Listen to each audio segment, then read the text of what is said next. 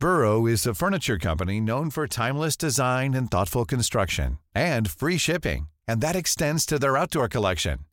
Their outdoor furniture is built to withstand the elements, featuring rust-proof stainless steel hardware, weather-ready teak, and quick-dry foam cushions.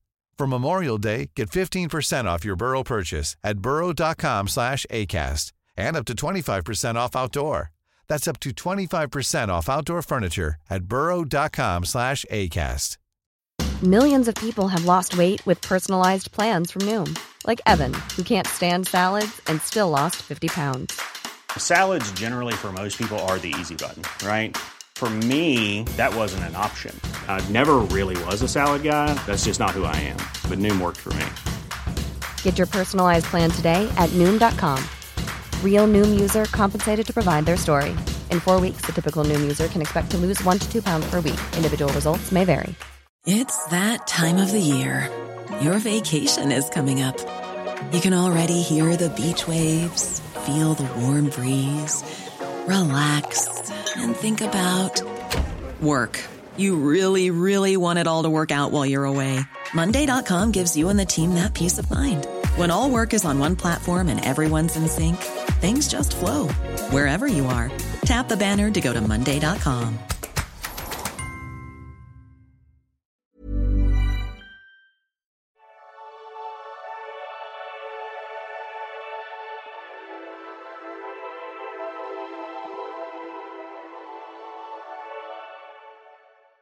Welcome to a special edition of the Nialler9 podcast where we're going to be looking at the issue of Irish nightlife and the issues facing it at the moment in terms of Irish clubs, promoters, goers, DJs, and the people behind the scenes. We're going to be talking to some people involved in Irish nightlife and those who are vocal about bringing in changes to protect, sustain, and support late night nightlife in Irish cities and towns around the country. There has been increased support and discussion around the value of the nightlife economy in recent years, buoyed by changes in cities like Amsterdam, London, Manchester, and Paris, where night mayors have been installed to liaise between venue operators, promoters, and those in councils and politicians who have no direct experience of such matters and who rarely engage with the city after dark. A night mayor can be a glue between these two worlds. It's a concept that has been opened up and discussed much more frequently in the context of the value of nightlife. Earlier this year, the Give Us the Night campaign reignited to put this issue back into the minds of government, city councillors, and our representatives. A newly published mandate from Give Us the Night, accompanied by meetings around major Irish cities like Galway, Limerick, Cork, and Dublin, has made some suggestions for what could be done to improve uh, nightlife licensing, opportunities, and the economy at large. The key points in the mandate include establishing a nighttime advisory board and a night mayor or nighttime economy advisor, whatever you want to call it, to represent the issues of the nighttime economy. The abolition of special exemption orders, SEOs, for every night that a club opens until 2:30 a.m., they must pay 410 euro in court plus solicitors' fees before the doors even open. That's each night. This places financial restrictions on each late night venue and applies to every space, big or small. As an example, a late night venue in Ireland that would choose to open six days a week late would pay approximately 128,000 per year, plus legal fees for each monthly court application on SEOs this is in addition to rates, rent, insurance, running costs, wages, etc. Uh, meanwhile, by contrast, a venue in the UK will pay about £2,000 per year in late license fees, with more hours of trading each night possible. Another thing that the Give Us the Night campaign is looking at is to the closing times of venues and late night spaces to stop the one time fits all approach where every place shuts up at 2:30 a.m. at the same time causing people to spill out in the streets en masse, which contributes to transport bottlenecks and antisocial behavior. Members of the Gardaí and organisations like My Taxi have been favourable in this regard and support this measure. In addition, Give Us a Night are proposing that some allowances for later licences past 3am where appropriate and with consultation with politicians and governments and licensing bodies and uh, residents, could be looked at as a way forward, like in other European cities. At the backbone of Give Us the Night is the idea that the nightlife economy is important to us and the well being of the Irish people. To disallow our citizens to party late into the night, if they so desire, is a 20th century idea, and we need 21st century solutions. Before we talk to the respected techno DJ and Give Us the Night uh, campaigner Sunil Sharpe, the first person I talked to about this was Aoife Nic Canna, a long spinning Irish DJ who has seen venues come and go and had been playing for years. Aoife tells me about her experiences and ideas around Irish nightlife.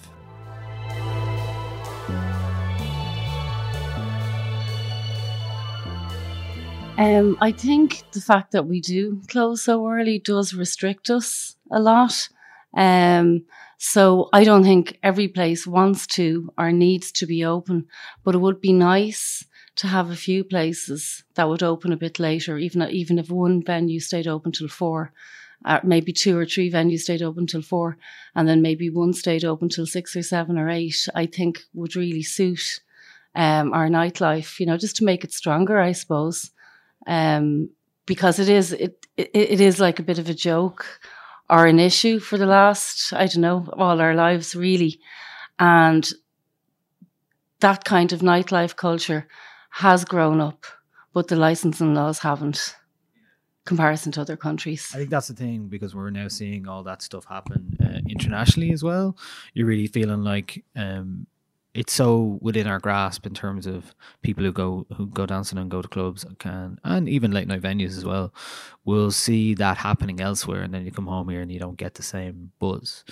So um has have you found like the way that we our licensing laws operate uh, affect the creativity do you think? You do notice if you do go abroad there's kind of a peak you know, maybe two, two, three, four, and then it does kind of wind down in these clubs. They do take it down, whereas we're just leaving in the in the middle of the peak when we're not ready to leave. You know, like I think people, it would be nice if we could just organically leave, which a lot of us are kind of a bit. Um, uh, we're a bit industrialized to, to leave at half two or three anyway, and we will probably.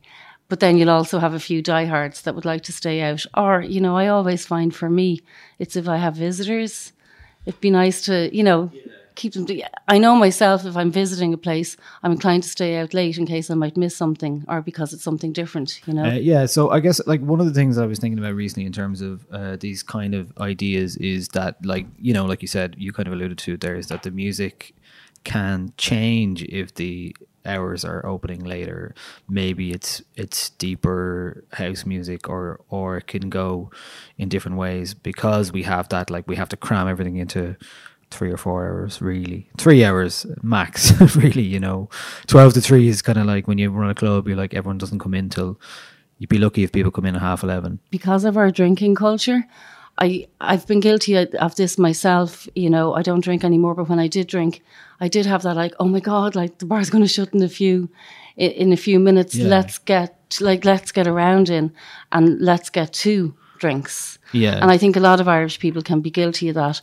And I'd love to see if we if that if we weren't so restricted with alcohol, would it become more European where we don't have that that hunger to Yeah. to keep drinking or to want to drink that you know it's okay we have a glass of wine at five o'clock in the morning i'd like to see if that would work for us which Yeah. i think it would Well, all of all of our licensing laws are tied to alcohol, really, as Yeah. well. So that's one of the things that Gives a Night is looking at in terms of like trying to, if a club doesn't have an alcohol license until past three o'clock, then you know it can still stay open until four or five if it wants to, if the people are there, you know, um, an option because you know when you tie a good time to alcohol licensing, it's doesn't benefit everybody, you know, other than the bar. yeah So you know, how do you? and also because the um um, it's so expensive for nightclubs as well. yeah, They kind of want to get their money to pay for their license too. I think they're under pressure, so they are serving us until the very last minute, and that's I think when the carnage happens. Yeah. You know, at the same time, and when people have to leave the club. So where are you playing at the moment regularly enough now? Um, at the liquor rooms, I've had a long slot in the liquor rooms in Yukio, um, uh, Hang Diam in Opium as well, uh, Berlin. I'm Yeah. in Berlin uh, regularly as well.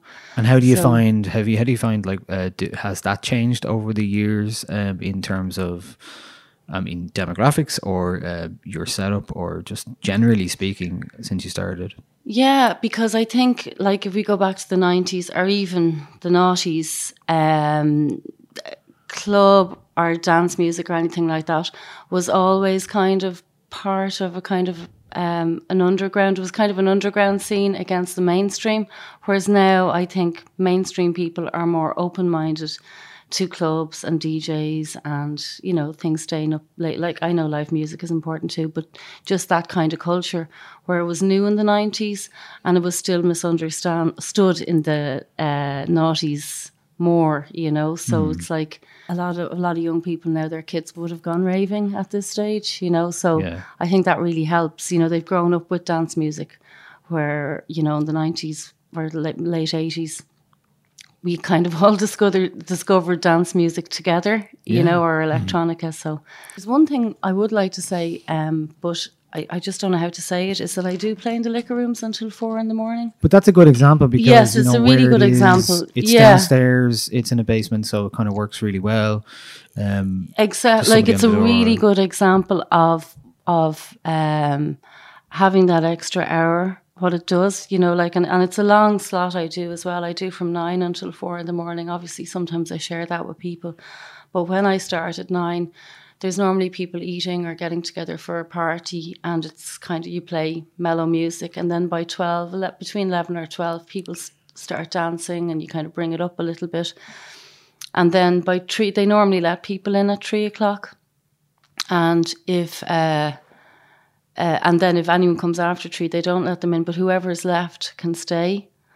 Um, and people organically leave anyway. They've had some. You'll get a few people that will stay. So that's what I mean. Is that the peak is kind of between three and four, and then it goes back down.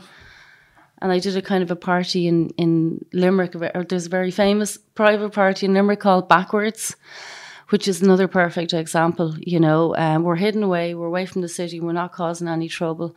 Um, Keen, who runs it, actually does make a point of finishing it at six, so there is no trouble because he wants to keep it going.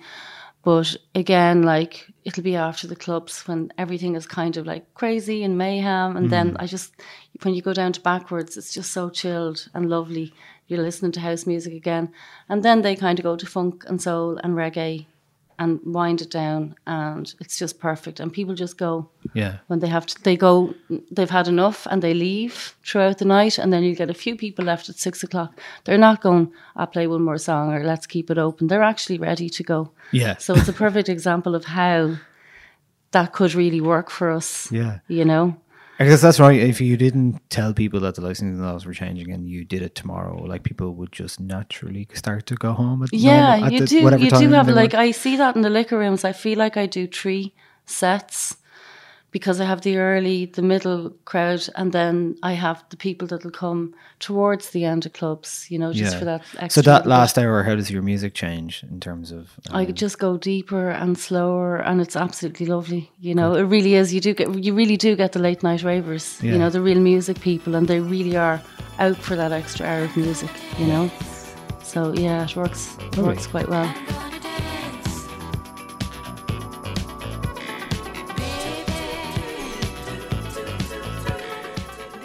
Aoife Nic Canna's residency in the liquor rooms goes till 4am because it's under a hotel license, highlighting the different opening hours that are already happening in Ireland at the moment. And those who have those late licenses, like places on Harcourt Street in Dublin, this breeds contempt and protective behaviour from venue operators that affect places who are new or trying to establish themselves within this existing legislation. Here's Sunil Sharpe with his take on things. And there's licensing and restrictions in place and somebody is trying to do something, generally what happens is other publicans or uh, operators in the area aren't too happy about that. So there's this kind of like, well, you can do this, but you can't do this. And then the idea of somewhere like Camden Street, where, you know, you're right beside Harcourt Street, which has its own um, rules in, in, in, lots of ways. And then anyone who tries to do anything uh, legally, say Hang Dai Chinese uh, restaurant, for example, they've had a lot of uh, trouble with the guards uh, coming in saying that they were uh, open illegally and late, which they haven't been, because they're a disco bar, so they operate off the. Um, they can use their uh, late bar license as part of their deal, but you know it's like the law is the law, but also often the law is just a, thing that is isn't even used in that way. It's like it's the pressure from other people that's used. I think, to, I think it's wasting guard Garda time as well, knocking knocking on Hang Dai's door or whoever it might be. Like if you completely deregulated the whole thing, you know, I, I think that would be very interesting. It'd be kind of like every business for themselves. If you're if you're offering something that people really want to go to, they'll go there. They they shouldn't have to be forced to go there because it's the only option. And that's what we're trying to put out there a little bit too. Listen, don't get me wrong. I understand anyone that's trying to protect their own their own business. Like it's it's it's understandable. But I mean, a lot of this has been a lot of the changes in nightlife has been engineered by the by the publicans um, and uh, again, I'm I, you know I, have many friends now who are running pubs, so I, I, completely understand, and I, I think one of the uh, something really bad that's happened in Ireland in, in, in the last couple of decades is how the local Irish pub has, has basically been been been rubbed out of existence, you know. But certainly, when it comes to, to cities or main urban centres, and your only choice is going to a pub or late bar, I, I, I don't think that's good enough, you know. And that's that's where we're at now in in, in Dublin City, anyway, and, and and in other parts of Ireland as well. You know, the nightlife has. Uh, is in a kind of depleted state at the moment. In terms of then, obviously, we've lost a few venues here recently, like Hangar and District 8. Um, big venues for uh, dance music in particular, um, and with nothing currently replacing it other than the idea that, well, the Jam Park coming in April, which is mm. going to happen in Swords, which is outside the city. Yeah, yeah. So, in terms of, first of all, the landscape of venues in the city is is dwindling. Um, but what do you think about the idea of like? Do you think there is spaces that you could potentially put a venue in uh, in the city, existing spaces first, and then secondly, is there spaces to build a custom club space in in the city?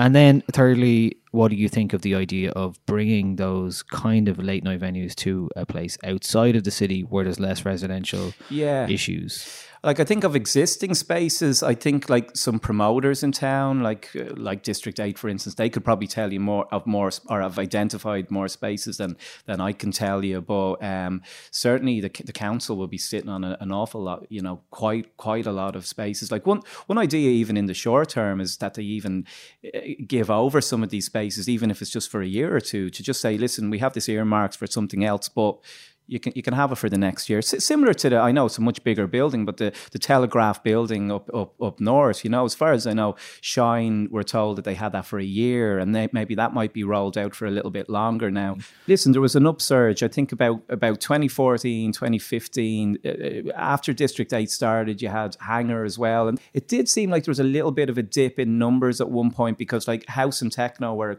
exceptionally popular, but it, it always happens in in in Dublin or anywhere that that that particular uh, uh, group of, of people that are going to the events just kind of move on a little bit and there's a little bit of a dip. But I think at that time, District 8 probably identified that and started going with some of their booking anyway, a little bit more, I don't want to say commercial, but a little bit more. Um, uh, slightly more mainstream dance than, than they than, than what their roots are are, are in. So, uh, but they were filling the place, and I don't think. And in the last couple of years, I think most events that they were putting in there had to have sellout. Um, sellout potential or, or, they weren't doing it but like the last night there was like 1700 people in there and i think whatever about the little dip after maybe that might have happened in 2016 or 2017 or whatever.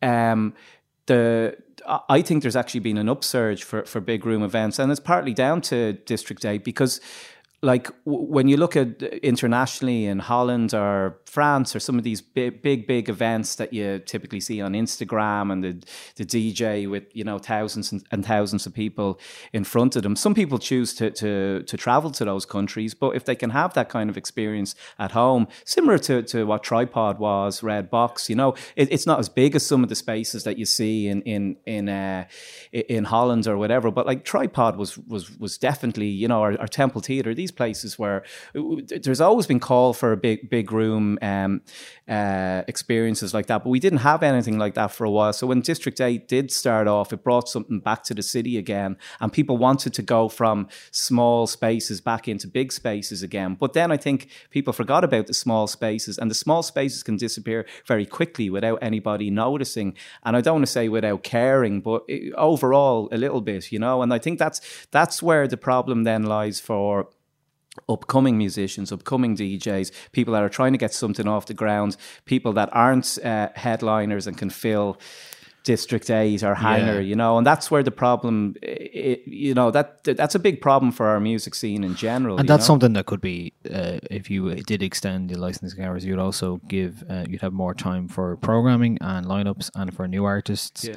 Uh, you'd also could possibly change the style of music played because. Yeah everybody has there's a such a it's just like three hours really is the yeah. peak time or, or even less sometimes yeah, less, yeah. and then so musically we the music made here sometimes is adapted to those kind of spaces. If it's a dance uh, music venue, um, the producers are often making stuff just for that, uh, in with that in mind, the where they don't have a chance. Yeah, yeah, yeah, So there's no chance to kind of develop and maybe experiment a bit, little bit more. And uh, and one thing that always uh, seems to happen, I think, in terms of like this applies to popular music and any music that's commercial in any way, or dance music, or electronic music, or indie, or whatever it is. It's generally underfunded in Ireland, yeah. and we seem to somehow, regardless of that um, do quite well. Yeah, and that sometimes can yeah, be our, our limitations yeah. are, are, sometimes. But that's sometimes used against us in terms of like, well, you, we didn't we didn't give you much funding, and you obviously don't need it because things, things seems to be going grand. So. Yeah you know but like it's like the possibilities uh, despite all all the uh, restrictions we are doing well but that's not good enough and that hasn't been good enough for a long long time. No it's recognition of the of, of modern music really. I think we've we've um, we've leaned on and when i say we the country in terms of even government departments like the like the department for culture heritage and the Gaeltacht, you know they they they market um, Ireland very much on, on, on, tradition. Every, every country does, but I think we've relied, uh, you know, hugely on, on, on, on tradition and you know old old um, old bands and singers. Um, when really we need to we need to fund what's here now and grow what we have here now.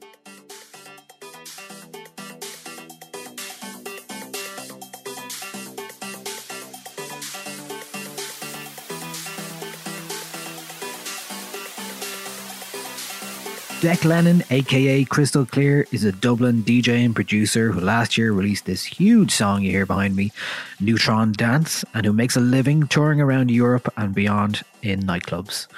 Dec has a more pessimistic view of Irish nightlife's future.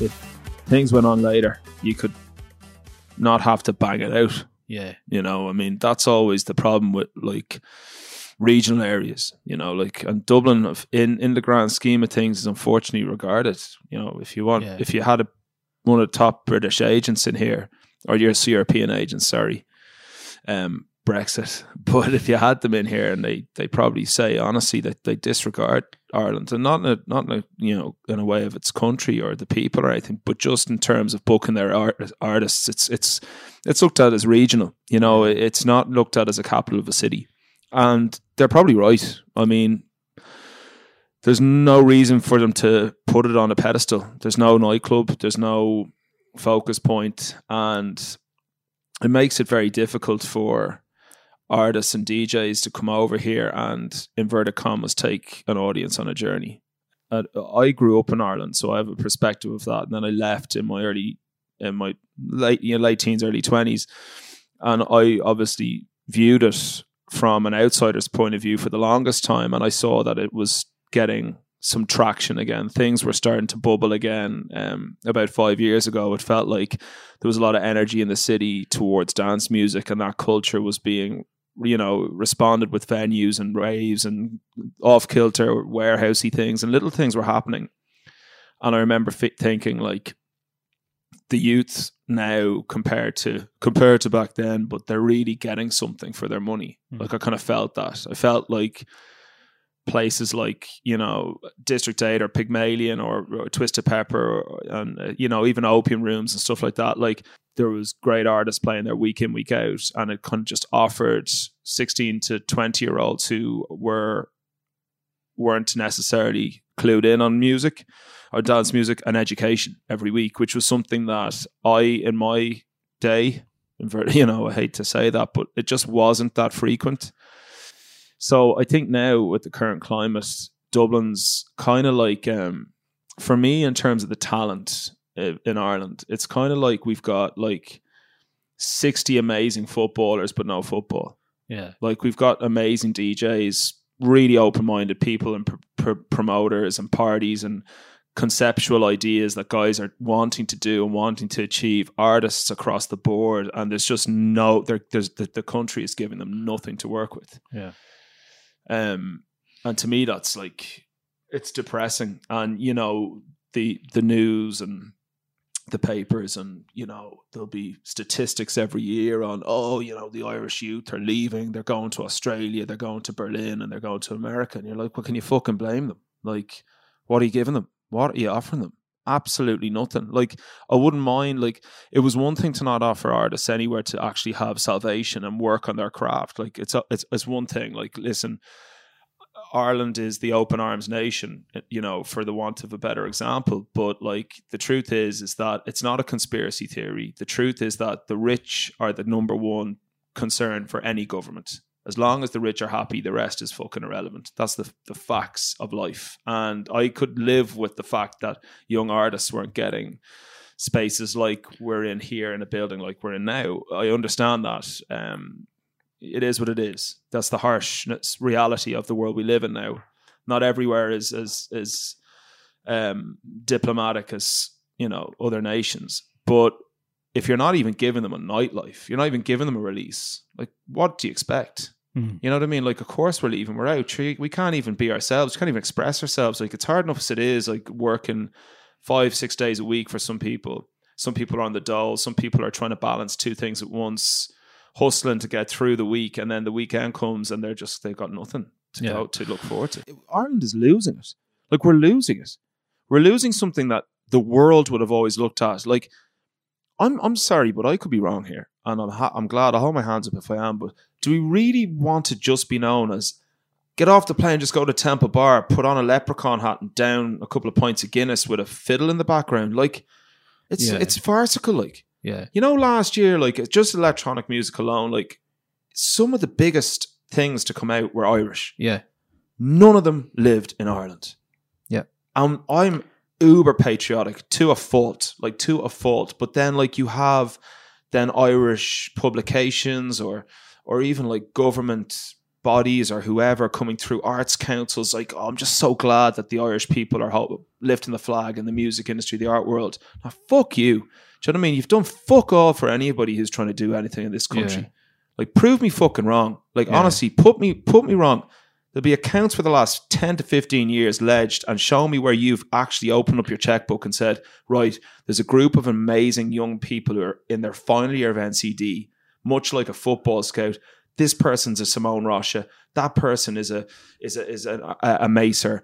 That guy's a, a Mano Latouf let's hone in on these people because yeah. these guys are going to go on and do stuff. Yeah. It's a fucking joke. Lennon mentions a clip from TV3's The Today Show last year, which you can see on Give Us the Night's Instagram page, where the hosts Dáithí Ó Sé and Maura Derrane asked their panelists about the late opening hours issues. One of the responses on the couch really vexed Lennon. 100% for this, like keeping the nightclubs You are because you're a DJ and you want to make more money. No, but I also think that people want to stay out longer. Like uh, some clubs, like in, in Dublin city centre, so most clubs will finish around three. Is that so, not enough for you? Mm-hmm. No, some might go till four or five o'clock. All right, some of the later clubs. Um, Where are these, by the way? you know exactly where they are. We wouldn't be able to keep Waving your go karts, wanting up to Harcourt. Street. I'd be, I'd be afraid Supermax would be closed now, so I'd have to be leaving early. You know? But what's the, what's the story though here, Catherine? That people want the nightclubs to stay open later. Is that yeah? it? Well, like when you say people, I'm not sure who. Like Okay. DJs, DJs, and nightclub Yeah, owners, promoters. which obviously is they've. She'll sit there and like say something like that, right? Clueless. But then go home and listen to Calvin Harris. Now, Calvin Harris came from Dumfries, uh, virtually just outside of Glasgow. Do you know what I mean? Like, Yeah. I'm not saying that I would want to be Calvin Harris or necessarily anyone in Ireland would potentially want to be Calvin Harris, but he is a represent. He represents Scotland as a nation, as a guy who's award winning, number one producing, million dollar producer, something for potentially people to aspire to. Take taste out of the equation here. Do you know what I mean? Ireland don't have that. Yeah. Do you know what I mean? He comes from a, a city that respects dance music culture, respects venues, and respects the understanding that people need a place to go and learn about these things. And someone like your one on that TV show will be as blatant to say, ah, sure, you guys just want to make money. I think we should have it at 1 p 1 a.m.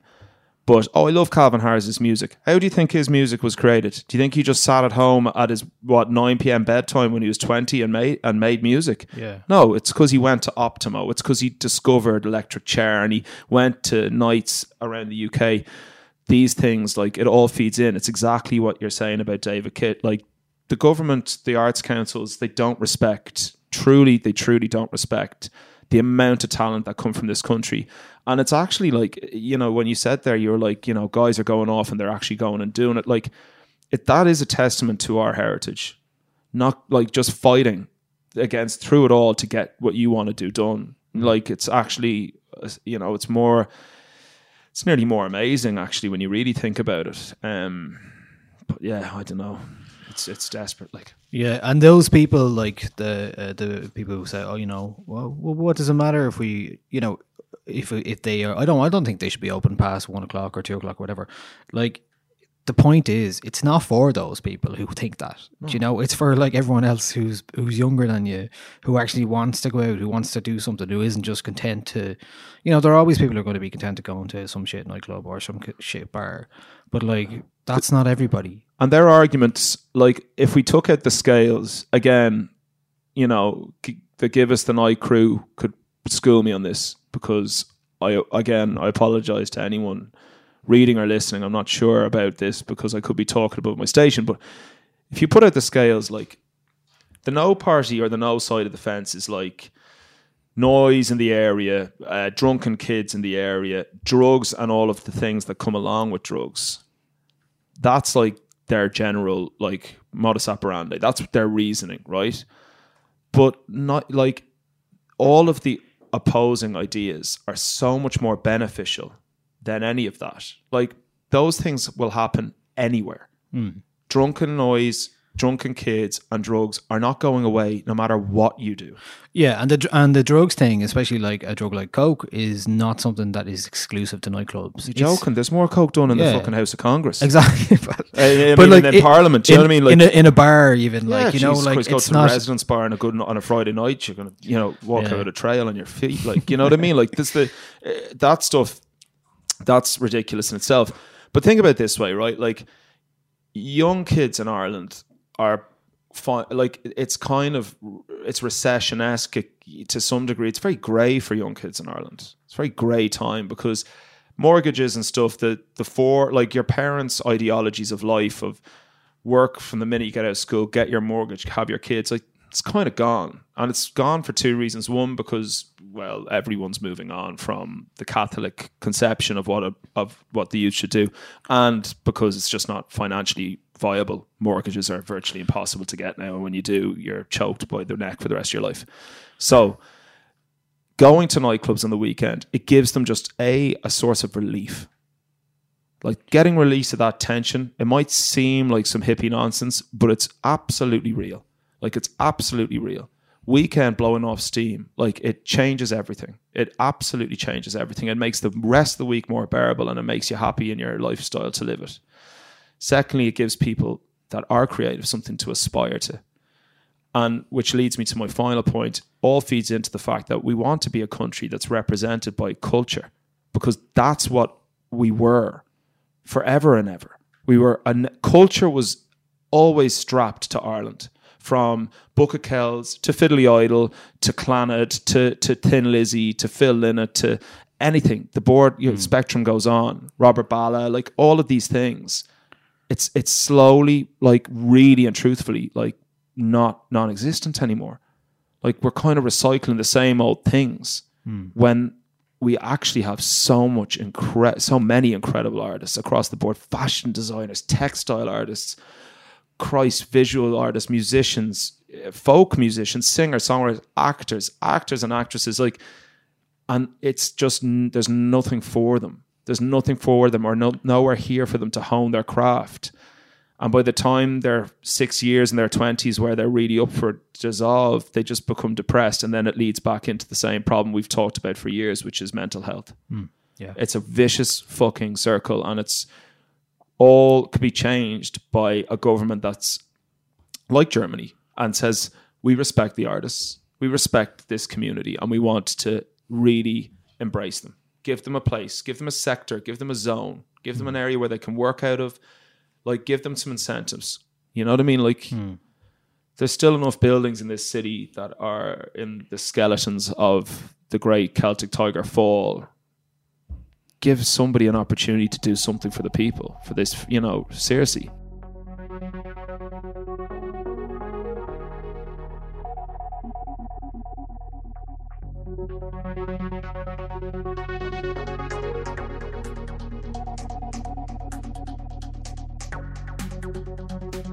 Here's Sunil Sharpe and his ideas about multi use spaces and the Irish music scene in general.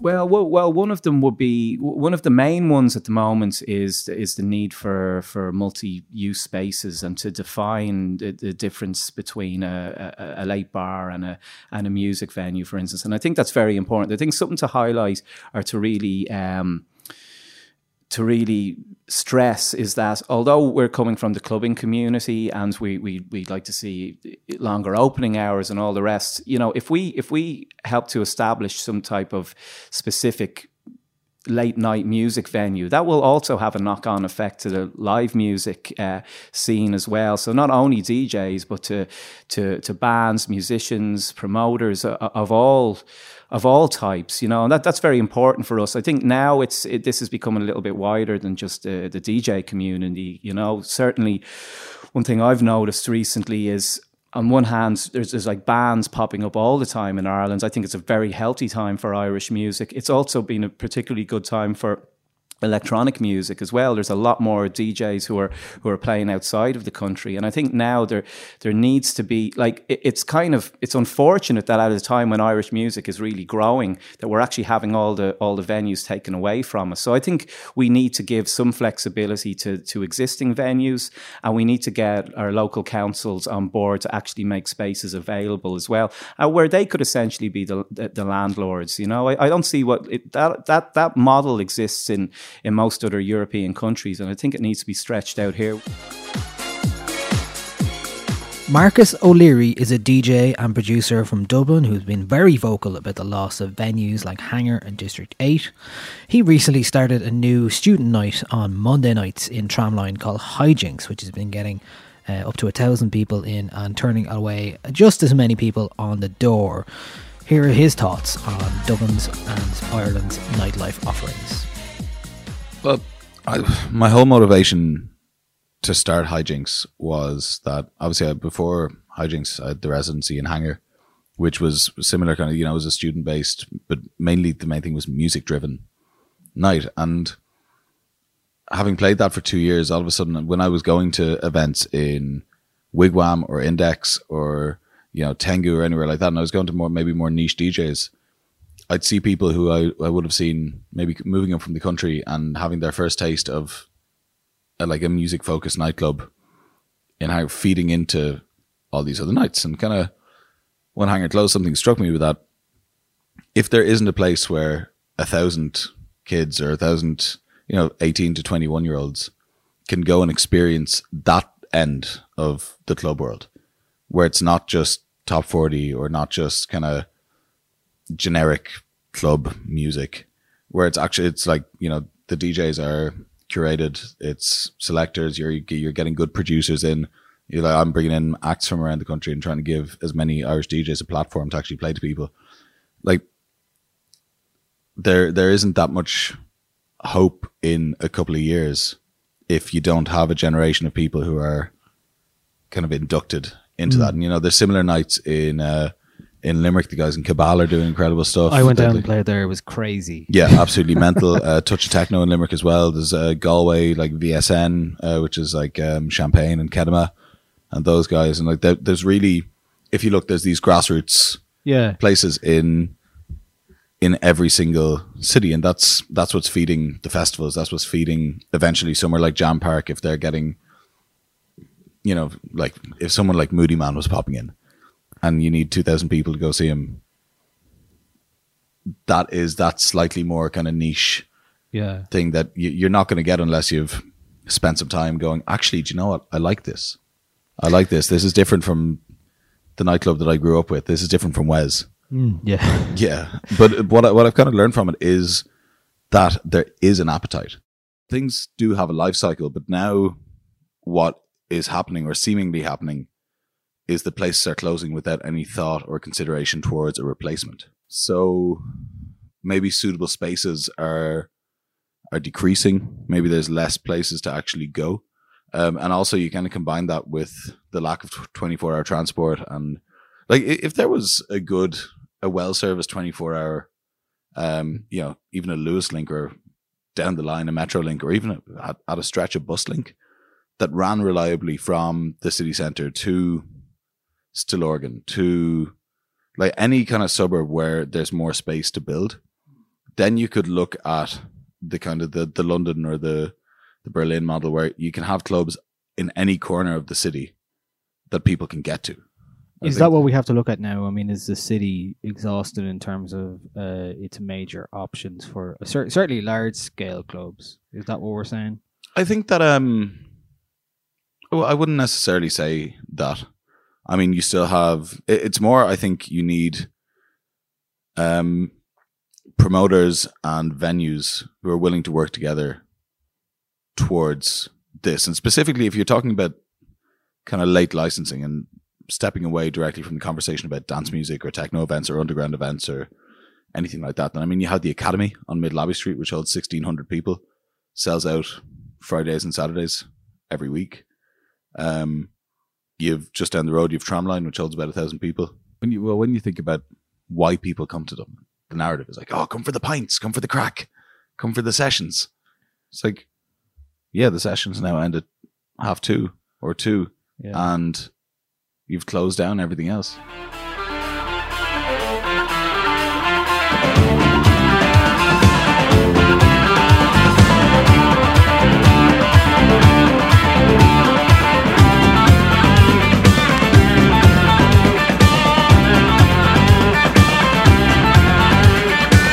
Prepare and we'll go and we'll do our best. We'll put them under pressure. The game is about being effective, being aggressive, winning the ball, getting on with the play. We'll put them under pressure.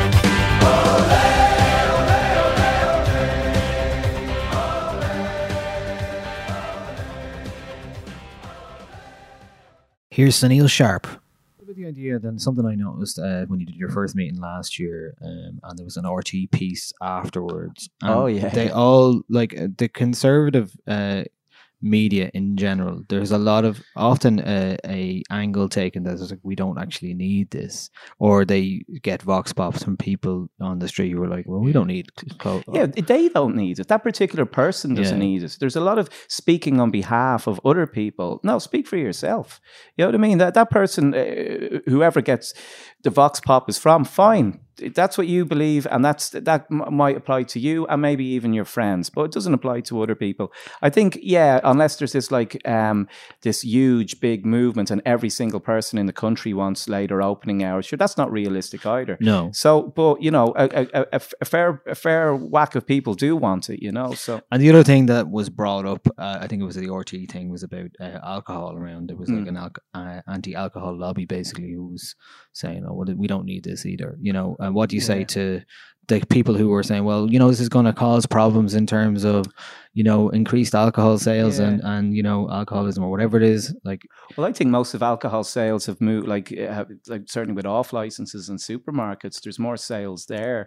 Like you, could you could argue that the that drinking in a in, in a music venue, it's a more controlled environment, even down to like measures and uh, it's it's an it's an it, it, people drink in a more uncontrolled way at home and by bu- buying buying alcohol from a supermarket or off license. Put it this way: when when when uh, when te- when theater licenses were at their were being used um, and were at their height, I think in two thousand and six.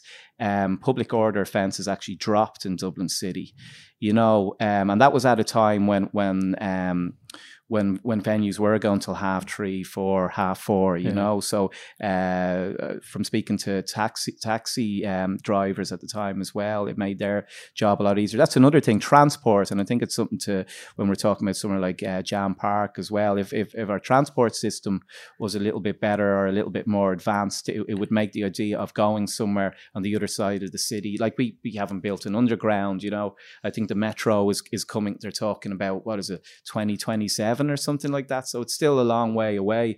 But certainly the the only thing preventing us from taking uh, nightlife a little bit further out is transport. But I know ta- we met with the Alan Fox, who's running uh, my taxi now, and they're they're very much on board for, for you know an extension and uh, of, opening hours and and, and yeah, just just op- they they actually they they can't provide enough uh, taxis at three a.m. It's it's a real problem for them, and it was years ago as well. It was in, the mid two thousands as well, and it's still a problem. um, you did a series of Gives the Night talks around Ireland.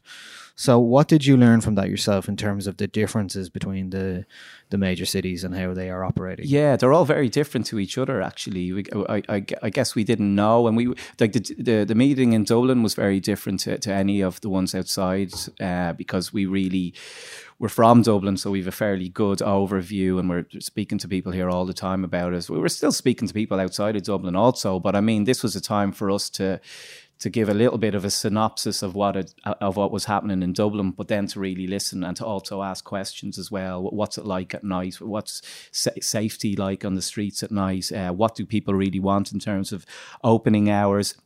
What kind of businesses actually open in the evening you know like uh, like we, we pretty much had counselors at all all of the meetings uh, and some of them were were standing up and, and giving their own views on it as well so all very all very positive but i think the kind of dialogue that's opening in that uh, has opened up in dublin it's still going to take another another bit of time for that to happen in some of the other some of the other cities. Also, somewhere like Galway, for instance, is is completely dominated by pubs, and everything's kind of quite everything's quite tightly knit and kind of clumped together in Galway. So they're, but the good thing is, is that when the, the when the main operators there, like Electric, they're very much behind us. They were they were the the, the manager of, of the of the venue was there, and uh, Kira Harrington as well, who's who's the booker there now too. So they're they're very much on board. So I think that's important. One of the things I think could happen outside of uh, Dublin. Well, obviously, if they get a directly elected Lord Mayor, that could help a lot. But I think one thing to sort of float out there and to, for them to try in some of these areas is to is to identify one-off events or, like for instance, the capital of culture, Galway capital of culture uh, for Europe next. Uh, next year. In our opinion, that would be a great time to to test out uh, some of what we're proposing in terms of just flexibility to opening hours and allowing some some events go a little bit later. There was a, a Sinn Féin councillor there, I forget her name, but she she she suggested that that would mean you know bringing in some kind of bylaw or whatever. But this is the kind of you know we've had people tell us for many years, ah, that won't work. It- it- listen, it will work. It's going to work. You know, I, I don't even entertain that kind of that that, that kind of comment anymore will work. We know it works. Sure. In the Tivoli last week, we went till quarter past four. You know, that was like it, it, was beautiful night, you know what I mean? And and it was I, I know the night that was in it, people were sad and uh, the place was closing down, but there was there were absolutely no problems whatsoever. We we already know it works. We already know parts of Dublin, for instance, go a little bit later. Obviously, there's there's discussions to be had uh, around policing, um, also with local residents as well. You can't expect at a venue that's been going till three a.m. Uh, and does emit some some you know loud sound levels as well that they're all of a sudden going to be granted uh, 4, 4 a.m. or 5 a.m. Um, closing but certainly I think you know experimentation is is, is key to this uh, because and I think there should be some sort of uh, the kind of kind of idea we'd be floating to the council and to the governments would be to come up with some kind of like three to five year plan here. Don't just parachute in a 24 hour culture overnight. That's not going to work. But let's just try some stuff out, see what's possible. And, and and then see where, where we're at because I think after the next general election as well I think the I think the profile of, of politician age profile is going to be a lot younger again and then that's something for the next generation of politicians to get their teeth into too so I think it's it's baby steps to some degree, but but just that we are making some steps. But I think I think there's some interesting. I think if, if one place, not even just with a night mayor or or, or, or permanent uh, opening hours uh, happen, I, I, think it's more to like try things out in one area, like for instance in Galway or maybe uh, in Waterford, wherever Cork. Um, it's just it's just try it out and see did, did that work and and, and and and then try it somewhere else. You know, I, I think it's we all know it's going to work. So much of the uh, conversation and um, uh, angles around the idea of opening up uh, licensing laws and the Give Us a Night campaign is around the nightlife economy itself and yeah. recognizing the cultural value of that. Mm. Um, and do you see that changing in terms of you're talking to the powers that be um, in the last since you last did the campaign? Uh, it does feel like there's more conversation certainly about the idea and, and something that's in the mandate about a night mayor mm. or somebody to look after um, the ideas and uh, represent that part of nighttime culture. It is recognizing that the nighttime economy brings uh, value yeah. both culturally and financially and uh, in a society way to everybody who participates in it and its city itself. Mm. So, have you seen that uh, change in the last 10 years, do you think? Um, it's it's more so in the last few years, I think, where the conversation has become more of an international conversation, and then it's it, it's kind of it, it's become a conversation and a topic here too. Not least because of what's happened in Amsterdam and London, and obviously Berlin has, has always been quite good as well. I think it's estimating its value that's sort of the problem right now. We haven't had a any kind of recently commissioned report that that, that says this is what the nighttime economy is worth to to Ireland, and even or to to any given city. I think that's one of one of the more immediate problems with this is we, we need we need something like that. Uh, organisations like Dublin Town are doing a lot of work at the moment. Um, there was a, a, a, process that started about this time last year, uh, run by a, an organisation called RHI, um, and that's bringing a lot of stakeholders together. Um, it's getting the you know this conversation has been ongoing with with, with, a, with a lot of people involved in Dublin City now, um, and there was a very positive meeting last week. Um, in which uh, a local senior guards got up and actually told the room.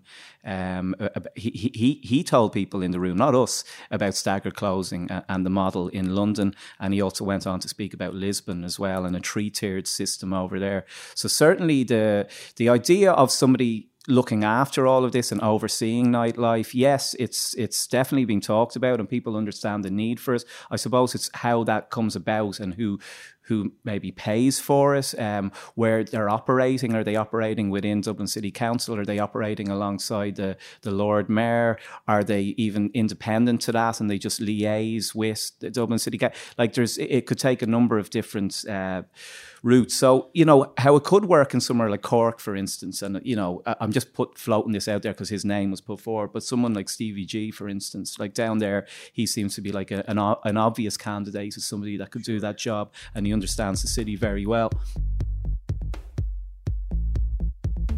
Stevie G does indeed have a lot of ideas around nightlife and experience in Cork, having been a DJ and producer, venue operator, and party goer and party starter over the years. And he dropped in and gave his views on nightlife in Ireland. Like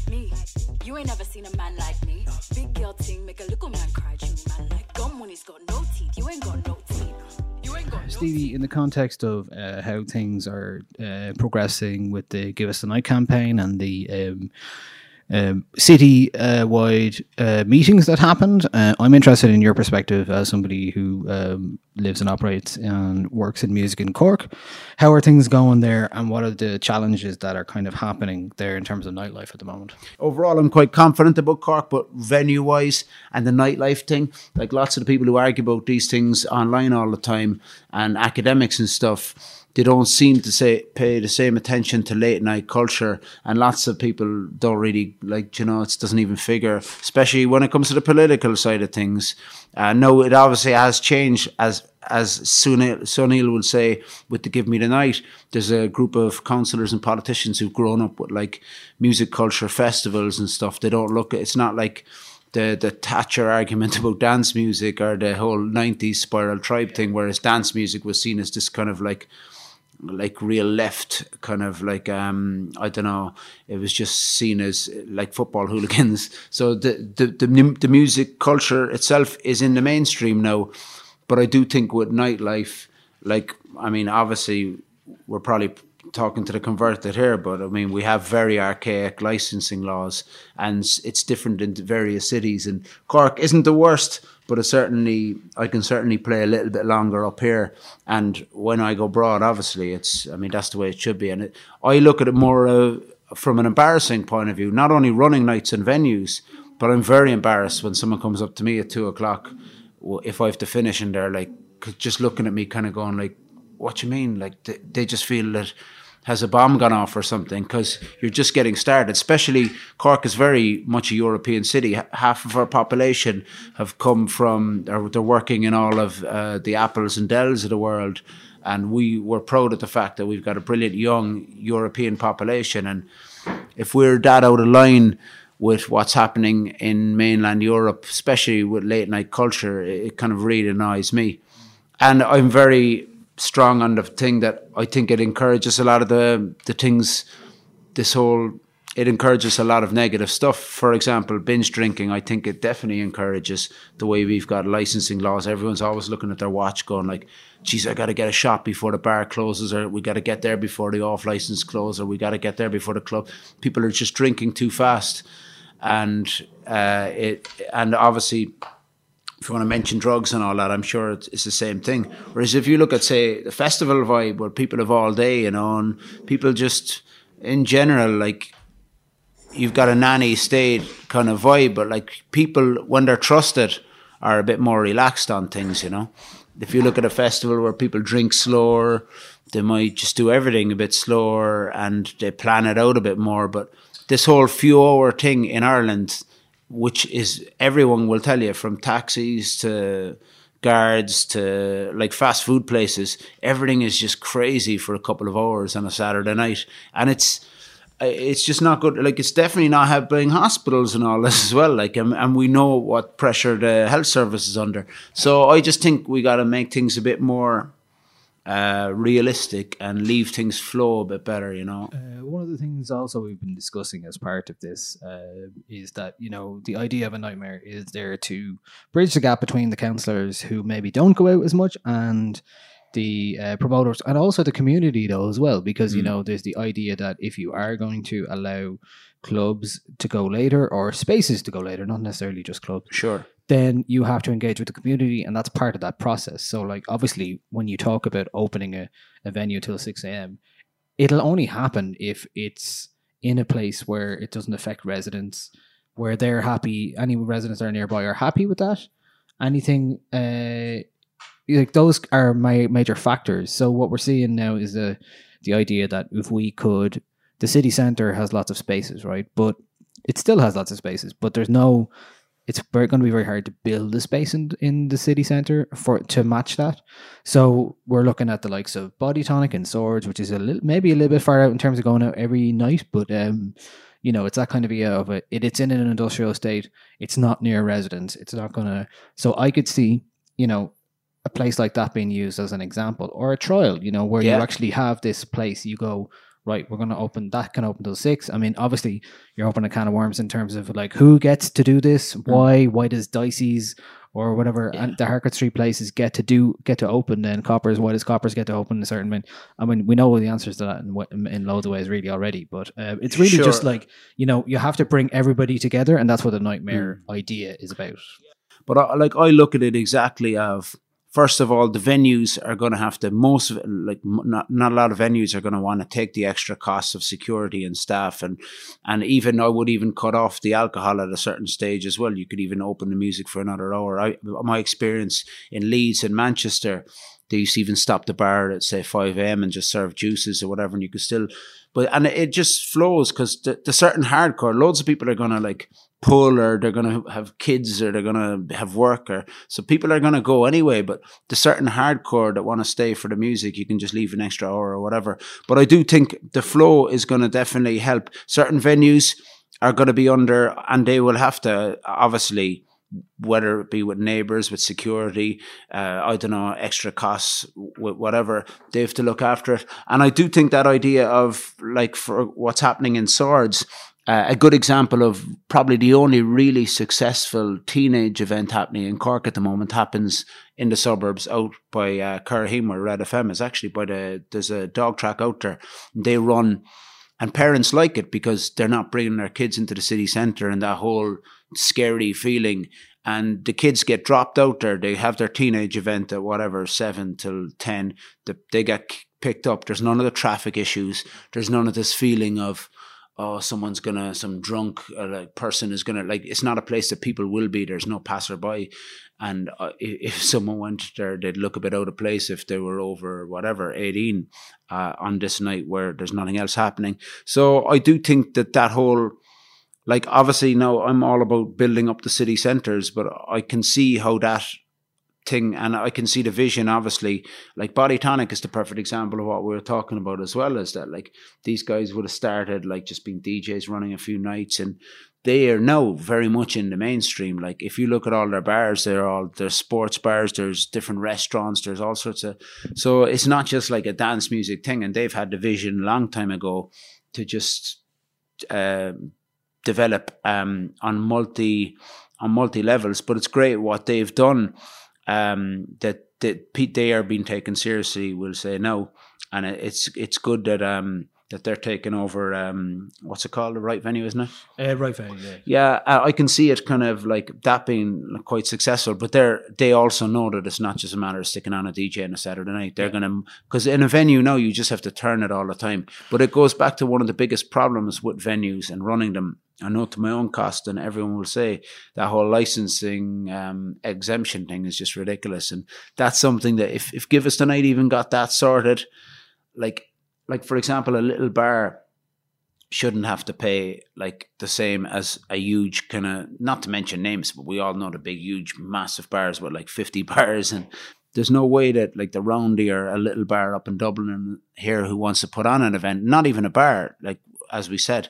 Um, there's no way that they should have to put paid some huge exemption that 410 euro yeah, it's ridiculous. I mean, I, I remember we tried to run a seven night late night venue in, in the Pav, and I mean that broke our balls really. Like that whole exemption thing was the main cost that really killed us. Yeah, well, something like that when you already have uh, a lot of um, you have at that Everything, expense uh, every night before you open the doors. You then you're already on the back foot in many ways. You can't that take any chances. for your entertainment and sound and Yeah. everything. Like you that. can't take any chances. You Yeah. can't uh, open up things in terms of oh let's try something different Mm. and then end up affecting the music as well a little bit in Oh, terms of what people play and what people uh, make as well. yeah.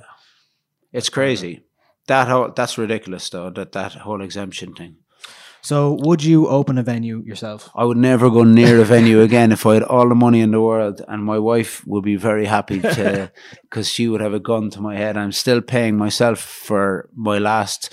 Uh, I'm personally good at. Uh, I can run events and all that, but I'm just not really good, and uh, I know what I'm good at, and like we had a great run, but like lots of things conspired against us timing wise, especially when we opened in May 2008. Probably wasn't the best time, but we were already tied in then. But we made a lot of mistakes. Now we had, um, we now there's other people involved too. We we did loads of good things too, um, and I'm delighted that there's other people uh, like um, just stepping in and doing other things and I'll still I'm still really involved in like loads of things but me no way. And I'm the worst person because I'm not really good at business and stuff so I'm the person who shouldn't be running a venue. And even if I had that blank check I'd definitely blow it on something else. One you got that whole city buzzing Two phones call your brothers call your cousins. Three strikes on me got 'em by the dozen. This for anyone who thinks I'm fucking buzzing. One tune. Here's Krystal Klear again. Two phones, call your brothers, call your cousins. I mean, we do we do need a, a night mayor in, in Ireland, one hundred percent. I mean, listen, like we're the most we're celebrated for her inverted commas party style, and like you know, there shouldn't there should be a coach, a manager, which is the night mayor, to come in and say, okay, well, like he, you know, like we make this area where we can dictate two nightclubs, maybe one or two nightclubs, much like the way Temple Bar is full of fiddly idols. That's what we do. Do you know what I mean? Like, um, I, I think, you know, to just bring it back, um, you know, give us the night. I think is is definitely something that's extremely positive, and I'd get behind it to the bitter end. The cynic in me would feel that if the late license is brought in say for example venues can apply for 20 like in manchester you can apply for a 24 hour license it costs maybe 100 quid or something on the day. It's like giving it's again like to use a football analogy it's honestly like giving a, a, a person with no legs a football like we don't have the venues we don't have spaces it's what use is it you know what i mean? Like I don't know where, like, it's a step in the right direction, but the bigger problem is the venues. The problem before the late license was the venues. The venues are were shutting left, right, and center, and it all comes down to like, why are they shutting down? Are they shutting down from poor management, landlords hiking rents, like you know, drink prices, kids not buying drinks, they're pre-drinking going in, like all these kind of things it's like the basics I think of club culture in Ireland just aren't right. And I understand it's been a moving pitch because of a million things. Social media changed the ball game, the youth changed the ball game, all of the above. And I mean, let's call it what it is. I mean, drugs as well plays a huge part in nightlife. It's just the harsh reality of it, and whatever's in trend will dictate what things get booked. Like it really is, unfortunately, not true. But I think that when it comes down to it, if if if the if the core idea of a really good nightclub was put in place, I just feel like oh, I'm going to sound like a prick here, but it just needs to be sophisticated a little bit yeah. more. You know what I mean? Like, do you think that there's like to me, District Eight seemed like a very profitable place. So yeah. I would have thought so. So in that context, why then is no one looking? Unless when I'm playing and they lose a bomb. well, why is no one looking at? Uh, in that case, is like, is it because no one has, has opened or looked at opening a club? Is it because there's so many restrictive licenses on that? Uh, the SEO license, which is the exemption orders, it's are four hundred ten a night. Yeah. Before you even open the doors, so your costs are much more, much bigger to open late than most other. Uh, kind of uh, it's services. a pain in the arse. Yeah, like I mean, I I looked into it. Me and two other lads, we looked into it, and it was like because at one stage there was a point where I was like, you know what, like I'm gonna try and put something back or whatever, and like look into you know building a Robert Johnson. In theory, you know, 400 capacity to 600 capacity with all the trimmings perfect. Not about any nonsense, no feckin' gas machines, just pure good sound nice design. And yeah, before you even like consider it, the amount of crap and red tape you have to go through. I mean, like you, I ideally you just think get a venue, fit it with kit, get a license, done. Nah, it's not even close to that. Like there's about sixty other steps, and they're not small ones. So it's just really difficult because when you, you know, again, harsh reality, but this is an industry and for a lot of people it is about making money and if it's not about making money it's at least making enough money to just like satisfy everybody who's involved because mm-hmm. there is a lot of work and you got to command all the promoters and you got to command all the the guys that work at the bars and work behind the scenes because it's a lot. I mean, I've the easiest job in the fucking place. I just walk in and I play tunes. Do you know what I mean? And that's a joke as it is. Like they're the real grafters in this. And I understand that money needs to be made. So when you put all of this in front of people who are like, "Whoa, this is a lot of work," and the payoff is really not not that great, it's it's tough. This is again why I'm maybe saying my original answer to your question is that I'm not that hopeful because I understand the hurdles that are involved for an independent two or three or four people to come together. Now, having said that, and you can correct me if I'm wrong because you would have been living here. District Eight came out of nowhere. Am I Yeah, right? yeah, yeah. And Well, it- I mean, it was Tivoli was there, but it wasn't. Tivoli was there, yeah. used as It wasn't used the way, way. no, and it came out because there was a, an alliance amongst a group of. I remember at the time was all these promoters are coming together. They're creating a, a union and they're doing it. Yeah. That might be the only solution to the problem we have. Like another situation where four or five like-minded uh, uh, uh, promoters come together and they pull their, their their money together and they have the background and the know-how to get the the to, to to be patient through the red tape and maybe find another sitting duck you know? There's definitely there, there has to be maybe something out there a warehouse somewhere that can be converted but it's just as we said in brief when I came in here the other day you know you're just you're up against so many tides. Like I I don't smoke weed and I'm generally not a conspiracy theorist, but like you are dealing with guys that have fat pockets that will get told that a guy with a club wants to move in and their property development 500 feet away is way too important for this to be jeopardized and they'll end up paying back, paying off a government official and then that's red, red, red line straight through it. Not happening. Yeah. This shit is real. Like,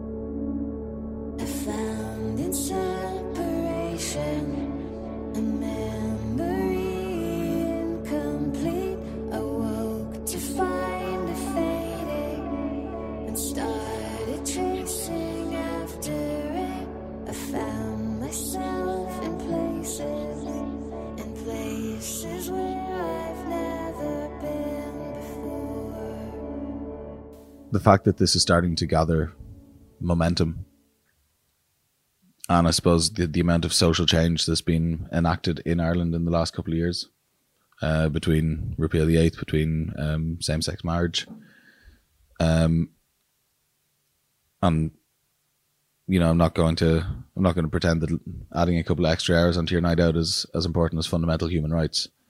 It's important, but people can see now that if they actually make a bit of noise about something, then it can actually have an effect. And so I, I, I could really uh, legitimately see it changing in the next two years. Here's Sunil Sharpe once more. You generally, and everyone involved in the Give Us a Night campaign that I talk to, are very positive about where it's going. Yeah, I think it's like listen, change is inevitable. It's going to change. It's really about how how how much changes and and when that will be. I I, I I'm not sure what will happen this side of the general election, but I think the the pressure that we can put on in in in, in the run up to the local elections will put us in a very good place in the run up to the general election. I think it's interesting, even like uh, you know, you're talking about you know younger uh, politicians being uh, you know coming up, um, like our Taoiseach himself, uh, Leo Varadkar, whatever you think of him, it wasn't was a person who went clubbing. He went to like Mother a lot. Yeah. So you know he's not. He could be talked to in on those terms because he it's he has an understanding where yeah. a lot of the people in power before would even would even know what you're talking about. no, about. they'd laugh about it. You know, I think I think uh, I think you could have a good, uh, serious discussion with, with, with, Leo about it. Um, whether we uh, we- we'll be speaking to somebody quite close to him uh, very soon, actually. So we'll, I guess, we'll get back some of the, the, the feelings there. But but yeah, I think I think having like you said, whatever you think of, of Leo Varadkar, um, he, he's he's he's a younger politician and he he understands these things. He's experienced them.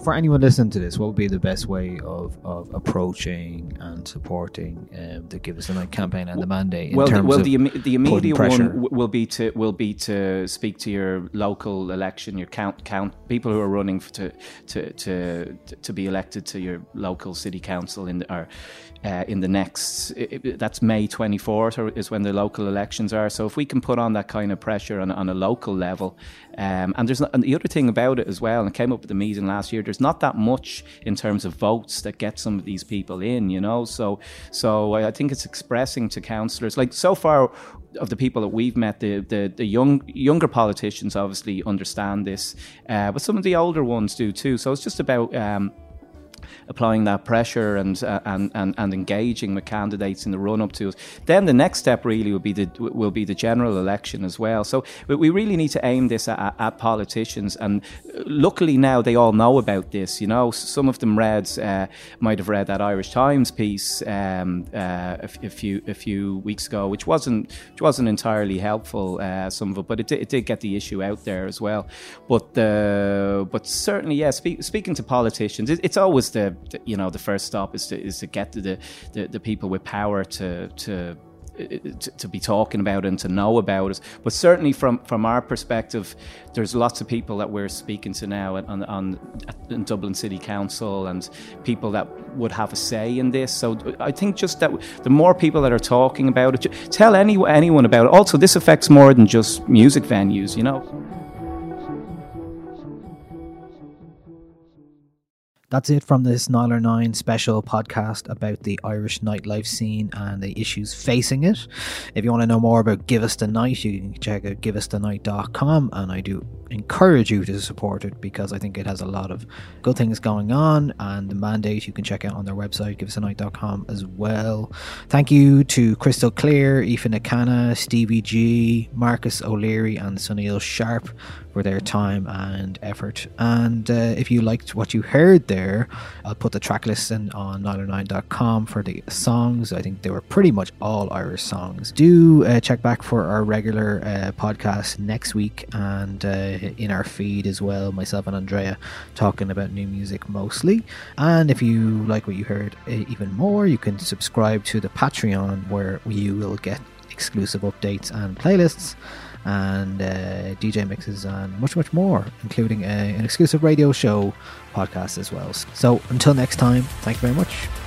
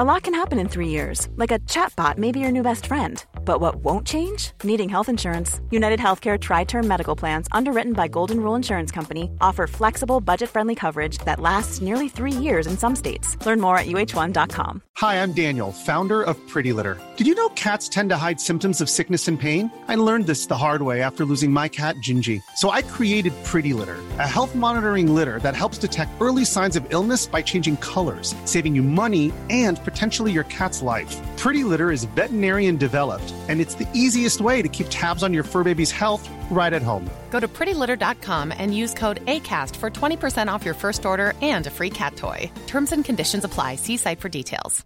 When you make decisions for your company, you look for the no brainers. And if you have a lot of mailing to do, stamps.com is the ultimate no brainer. It streamlines your processes to make your business more efficient, which makes you less busy.